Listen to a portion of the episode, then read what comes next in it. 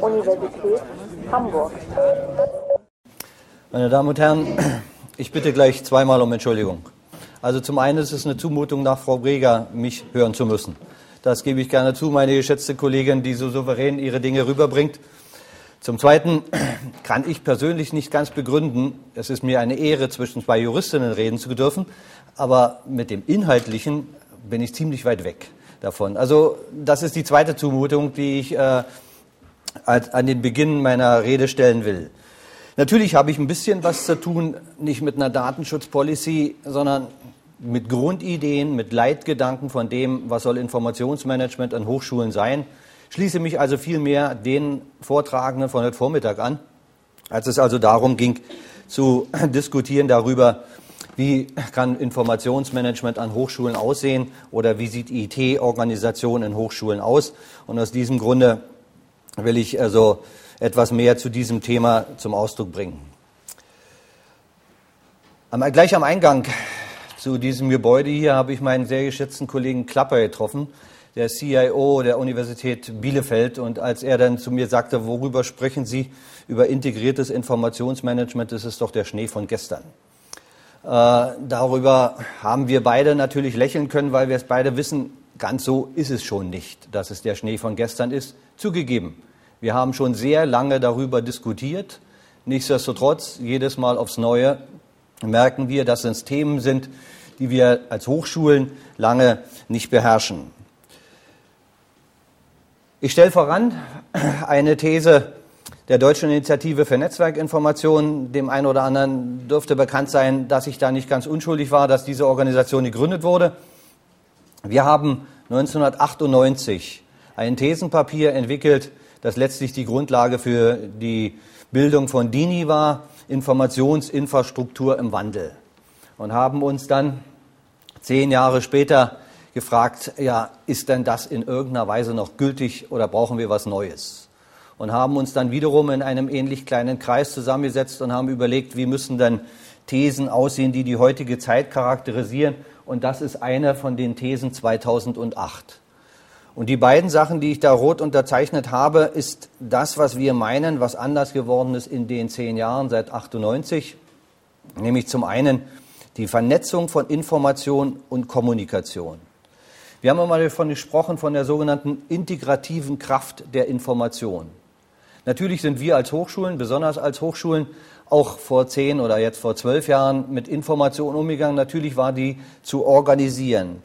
Aber der Grad der Verflechtung, die durch Information passiert, ist eine wesentlich höhere geworden, als wir es in der Vergangenheit je in der Lage waren zu beherrschen und zu überblicken. Und Ziel ist deshalb, dass man sich zum einen dieser Tatsache bewusst werden muss und zum anderen auch entsprechende Maßnahmen dafür einleitet. Wenn ich das als Schaubild nehme, wie das quantitativ aussehen könnte, was hat sich denn in dieser Zeit verändert, dann brauchen Sie keine Angst zu haben. Ich will nicht auf die Details äh, hierbei eingehen. Sie werden deutlich die Entwicklung, die da in 17 Jahren oder selbst in den letzten fünf Jahren passiert ist, allein an der Humboldt-Universität, und dabei würde ich vielleicht nicht so sehr den Wert darauf legen, auf diese erste Zahl, sondern viel, viel mehr zum Beispiel auf das hier legen, die Entwicklung von Verwaltungsanwendungen, also von 130 unterschiedlichen Verwaltungsanwendungen, die wir haben. Oder wenn man überlegt, dass 1992 ein Lernmanagementsystem überhaupt noch nicht dran zu denken war, dass wir hier sicherlich schon eine stattliche Zahl hatten, aber hier nun mit fast acht oder siebeneinhalbtausend äh, Kursen und 32.000 Studierenden eine völlig andere Herausforderung auf uns einstürmt, die es zu organisieren gilt und die es auch, wenn man so will, einzubetten gilt in die jeweilige Hochschule. Versuche ich das aus quantitativer Sicht zu beurteilen, dann sage ich, wenn ich da Forschungsdatenbank an der Humboldt-Universität lese, gut, Schön, dass wir dieses haben. Wenn man dann aber ein bisschen als Insider hinter die Kulissen schaut, dann wird man sagen, inwieweit wird eine solche Forschungsdatenbank, die im Wesentlichen darin besteht, Projekte zu erfassen, sie sicherlich über eine Suchmaske der Öffentlichkeit zur Verfügung zu stellen, inwieweit wird sie diesem integrativen Charakter von Information überhaupt gerecht? Wenn ich zum Beispiel an einer solchen Forschungsdatenbank nicht gleich die Haushalts äh, das Haushaltsmanagement drin habe, wenn ich in einer solchen Forschungsdatenbank von dort aus zum Beispiel nicht das, was ich zum Beispiel als Paper gerade möglicherweise dort reingestellt habe, gleichzeitig den Studierenden zur Verfügung stellen kann, ohne diese wiederum verlassen zu dürfen und ähnlichen. Also die integrative Kraft der Information, das ist das, was mir am Herzen liegt. Moodle habe ich nun schon mehrfach erwähnt. Das ist die Plattform, das ist mittlerweile, das muss man fairerweise sagen, der Renner an der Universität.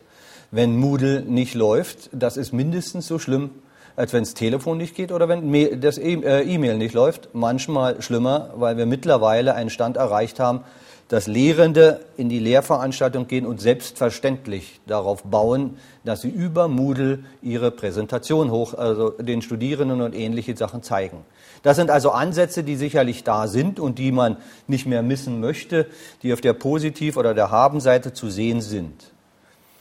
Aber wenn wir es denn schaffen, in Moodle Prüfungen zu organisieren und in Moodle zum Beispiel Noten äh, erstellt werden, äh, und demzufolge also tiefer in die Lehre reingehen, außer nur eine Dokumentenverwaltung darunter zu verstehen, dann fragt man sich, ja, wie gehen denn die denn nun tatsächlich zur Prüfungsverwaltung über, diese Noten? Also, das sind Ansätze, die aus meiner Sicht das ist, was Integration tatsächlich da ist. Dieses Bild ist ein System auf der Basis von HIS LSF, also Lehre, Studium, Forschung und nennt sich an der Humboldt-Universität Agnes. Und ich habe schon aufgelöst, das ist nicht das künstlich organisierte äh, Agronym, sondern es ist die, der Name der ersten Studierenden an der Humboldt-Universität aus dem Jahre 1902. Nee, 8, Entschuldigung. Also Agnes. In Agnes wird der Versuch unternommen, zu integrieren nämlich Lehrveranstaltungsmanagement, zum Beispiel auch in Verbindung mit Moodle zu sehen, um auf diese Art und Weise unterschiedliche Systeme, die da existent sind, miteinander zu vereinen. Also wir haben zum einen das Veranstaltungsmanagement, wir haben zum zweiten die Möglichkeit, auf unmittelbar auf Einrichtungen einzugehen. Wir haben angeschlossen das Facility Management äh, als Möglichkeiten äh, der Verbindung. Und wir sind im Moment in der Lage, bestimmte Verbindungen zwischen Moodle und Agnes tatsächlich auch zu realisieren. Aber das, was ich gesagt habe, zum Beispiel mit den Notenübergaben und Ähnlichem, das haben wir nicht bisher erreicht. Sicherlich ist das auch eine Frage, heute Morgen Herr van der Heyer hat, äh, Heiner hat gesagt, äh, das ist natürlich auch eine Frage von Datenschutz. Also wie übergebe ich Daten zum Beispiel, wenn ich sie denn doch eigentlich verschlüsseln müsste äh, an dieser Stelle? Wie gehe ich damit tatsächlich um? Ich war der eine, der sich heute Morgen gemeldet hat und bin da schon natürlich froh, dass wir bei Personaldaten ständig mit einer Verschlüsselung arbeiten, dass die Übergabe oder Mail nur dann möglich ist, wenn Verschlüsselung möglich ist oder solche Sachen. Aber an dieser Stelle, wir können es noch nicht, muss ich äh, klar und deutlich zum Ausdruck bringen.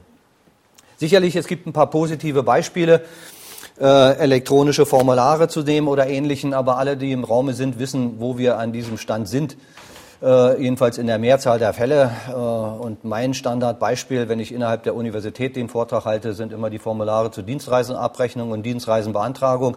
Dann weiß ich, wie weit oder wie wenig weit wir da endlich tatsächlich sind, geschweige denn, dass wir dieses tatsächlich integriert hätten und damit zum Beispiel die Verbindung zum Haushaltsprojekt hätten. Worum es also gehen muss, ist das Informationsmanagement tatsächlich als eine Führungsaufgabe zu sehen, als eine Führungsaufgabe für die Leitung der Universität. In Anlehnung an Herrn Kretschmer, äh, der das mehr für die betrieblichen Prozesse geht, geht es also darum, die, das Informationsmanagement tatsächlich als eine Führungsaufgabe zu sehen. Ich bin mir klar und bewusst, natürlich ist das keine neue Weisheit, dieses als solches zu verkünden, aber die Frage ist immer, wir müssen es tun. Und wenn man, so wie ich in einer Position bin, als Direktor des Computer- und Medienservice der Humboldt-Universität, zu wissen, dass man seit einem Monat einen neuen Präsidenten hat und zu wissen, dass man in drei Monaten drei weitere neue Vizepräsidenten hat, dann tut man gut dran, meiner Auffassung nach, dieses Thema immer wieder in der Diskussion ziemlich weit oben zu halten und über diese Dinge tatsächlich zu reden. Zu reden heißt also, und das ist das, worauf ich persönlich eigentlich mal besonders viel Wert lege, nicht nur über Informations- und Kommunikationstechnik und nicht nur über Informationssysteme zu reden, sondern in erster Linie über Information zu reden. Also darüber zu reden, wer braucht was, wo und in welcher Form an Information. Also tatsächlich darüber nachzudenken, eine Forschungsdatenbank wäre schön, aber welche Art von Informationen sind endlich die entscheidenden? Wie komme ich zu einer Forschungsdatenbank? Nicht nur unter dem Gesichtspunkt des Haushalts, sondern was hat der Forschende davon? Wozu brauche ich eine Forschungsdatenbank, wo ich Projekte speichere? Äh, das bringt einen kleinen Vorteil, aber für den Wissenschaftler selbst herzlich wenig. Was wir brauchen, ist, dass aus der Forschungsdatenbank die Universitätsbibliografie entsteht.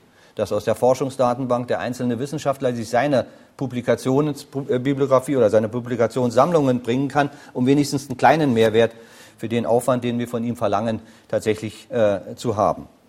Das sind also Dinge, über die man sich detailliert äh, beschäftigen muss. Und wenn ich den, an den Herrn, Vortrag von dem Herrn Bauer von den Datenlotsen erinnere, also darüber zu diskutieren, wo kann ich das eine und wo sollte ich das andere tatsächlich in der jeweiligen Organisationseinheit äh, einsortieren. Ein Gesichtspunkt, der auch keine große Weisheit äh, neu verkündet, ist der, dass man den Versuch unternehmen sollte, bestimmte Dinge strikt zu trennen. Strikt zu trennen, nämlich das strategische und das administrative und operative Informationsmanagement. Zu häufig wird das vermischt und zu häufig werden Diskussionen geführt, die dann in irgendwelchen Details enden, äh, die mit operativen Informationsmanagement zu tun haben, wo es dann um Havariekonzepte oder ähnliche Sachen geht. Es geht aus meiner Sicht zunächst erstmal darum, Linien zu bestimmen. Linien zu bestimmen, um zu sagen, wo soll diese Hochschule tatsächlich hingehen, was ordne ich dieser Hochschule äh, oder was ordne, ordne ich diesen Zielen nun tatsächlich unter? Und dann kann ich mich fragen, wie, wie will ich es und wie sollte ich es entsprechend organisieren? Das ist ein Sinnbild, wie wir es versucht haben an der Humboldt-Universität oder zumindest, wie es meine Vorstellungen sind, wie es organisi zu organisieren wäre, dass man versucht, tatsächlich das strategische, taktische und operative Management zu ein wenig voneinander zu trennen. Natürlich zugegeben sind Übergänge fließend. Also ein Computer- und Medienservice ist sicherlich sowohl im operativen als auch in dem verwalterischen oder im administrativen Bereich tätig. Aber das, weil wir dann nun keine Person als CIO haben, ist dann das sogenannte CIO-Gremium oder eben in Deutsch die Leitungsgruppe Informationsprozesse, die tatsächlich die strategischen Ziele der Universität auf dem Gebiet des Umgangs mit Informationen bestimmen soll und demzufolge sowohl auf die Bibliothek als auch auf den Computer- und Medienservice die entsprechenden Einflussnahme bringt. Und das ist die äh, Institution, wo dann letztlich darüber zu beschließen ist, was ist aus dieser Idee, die wir dort umsetzen wollen, tatsächlich für Projekte zu kreieren. Welche sind diese Dinge, die, da, in die Universität zu tragen sind? Also das ist der Ansatz, dieses zu tun. Ich gebe gerne zu, dass ich Modellen, wo dieses durch eine Person wahrgenommen wird, das vielleicht mit einem beratenden Gremium verbunden ist, dass ich die persönlich äh, in jedem Fall auch sehr, sehr schätze. Wir sind also dran, äh, allgemeine Entwicklungsziele zu formulieren im Sinne der Strategie, nämlich die Dienstleistungs- und Nachfrageorientierung. Ich will das hier nicht im Detail vorlesen, weil vieles davon ist so fürchterlich selbstverständlich was man dort äh, mit draufnimmt. Aber man muss es als ein solches Ziel erkennen und man muss diesem Ziel dann auch entsprechend diese Dinge äh, entsprechend unterordnen. In ähnlicher Weise sind das erklärte Ziele. Und wenn man mich nachfragt, wie weit wir dabei sind bei diesen erklärten Zielen, dann kann ich nur an manchen Stellen stotternd antworten. Stotternd antworten äh, dahingehend, wenn ich sage Open Source, okay, ich kann mein Vorzeigemodell Moodle nehmen, aber wenn ich dann sage, wie sieht's dann bei der Verwaltungs-DV aus, dann sage ich ganz klar und deutlich, die Entscheidung ist für His in Wann äh, gefallen, auch zum Beispiel, weil alle anderen Systeme ja unter diesem Gesichtspunkt kommerzielle Systeme sind, die im Moment verfügbar sind. Äh, aber es geht darum, aus meiner Sicht jedenfalls, Linien zu setzen und zu sagen, wo soll es denn nun äh, tatsächlich hingehen.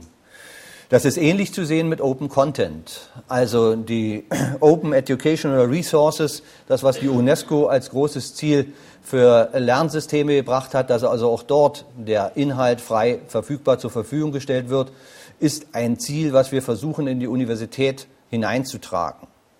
Und ich sage Ihnen, es ist noch schwerer als Open Access von wissenschaftlichen Publikationen durchzusetzen. Also einen Lehrenden dahin zu bringen, zu sagen, mach das nicht nur für deine Studenten, sondern mach es für die, die interessiert sind, offen.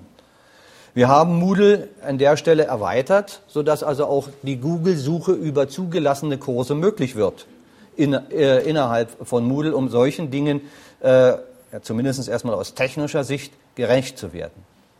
Aber wenn ich vorhin von 7600 Kursen spreche, dann kann ich sagen, es sind etwa 100, die frei sind im Moment. Also der Weg ist erst ganz am Anfang, den wir da äh, im Moment äh, gerade beschreiten.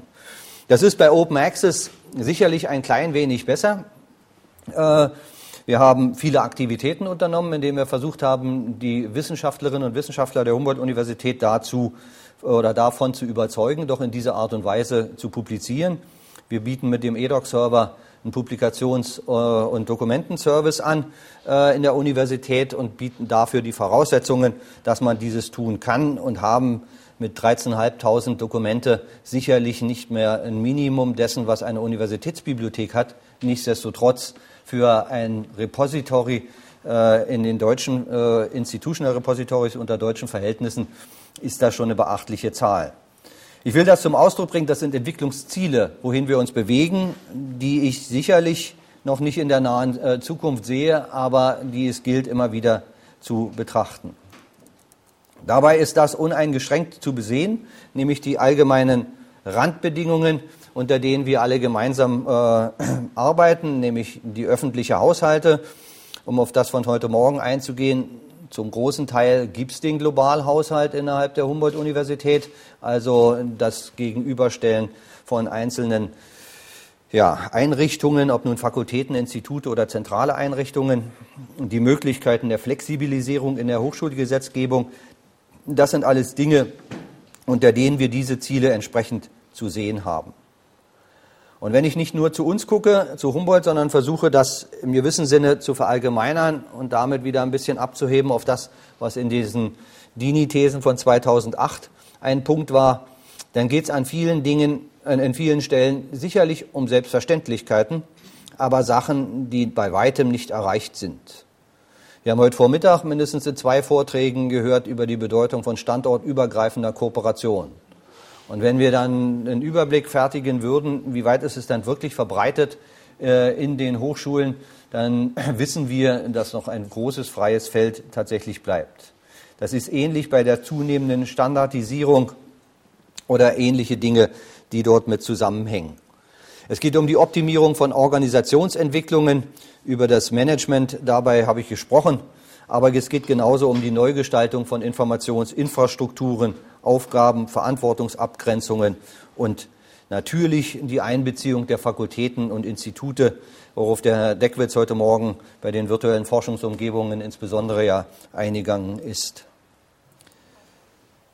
Was habe ich also zu tun? Ich habe zum einen die Konsolidierung zu machen und aus der Schule plaudernd äh, kann ich gar deutlich sagen, als die Humboldt-Universität ihren Exzellenzantrag gestellt hat, der sie sicherlich im Moment nur zum zweiten Sieger gemacht hat, äh, aber wir stehen vor einem nächsten Wettbewerb, habe ich immer wieder versucht, da reinzubringen. Es geht auch immer darum, deutlich zu machen, dass man zunächst erstmal das, was da ist, konsolidiert. Und was da ist, zu konsolidieren, das ist nach hartem Kampf an dieser Stelle äh, er ist gelungen, also Aufbau eines Bereitschaftsdienstes. Wenn ich also eine globale Universität bin, wo die Wissenschaftler überall in der Welt mehr oder weniger verstreut sind, oder wenn ich eine Prüfungsverwaltung anbiete äh, mit einer Online-Anmeldung, dann muss ich um 23.59 Uhr sichern, dass der Server auch da ist, um mich bei der Prüfung anzumelden. Was ich also brauche, ist tatsächlich einen Bereitschaftsdienst, um solche Sachen äh, in die Wege zu leiten. Das klingt nicht so wie fürchterlich große Neuheiten, aber in den deutschen Hochschulen bei weitem, bei weitem nicht umgesetzt. Und wir haben nun seit einem Jahr äh, eine Lösung hierfür. Das war ein harter Kampf, äh, wo uns, gebe ich fairerweise zu, ein klein wenig die Programmpauschale mitgeholfen hat. Denn wir haben zum Beispiel zum Ausdruck gebracht, wenn ein Forschungscluster, was diese Universität eingeworben hat, IT-Ressourcen benutzt und diese ständig braucht, dann brauchen wir natürlich auch betreuendes Personal aus dem Computer- und Medienservice heraus. Und das sind also Dinge, die wir versucht haben, hier mit einzubringen. Und natürlich machen wir uns nichts vor, wenn wir denn sagen, wir brauchen auch Modernisierung.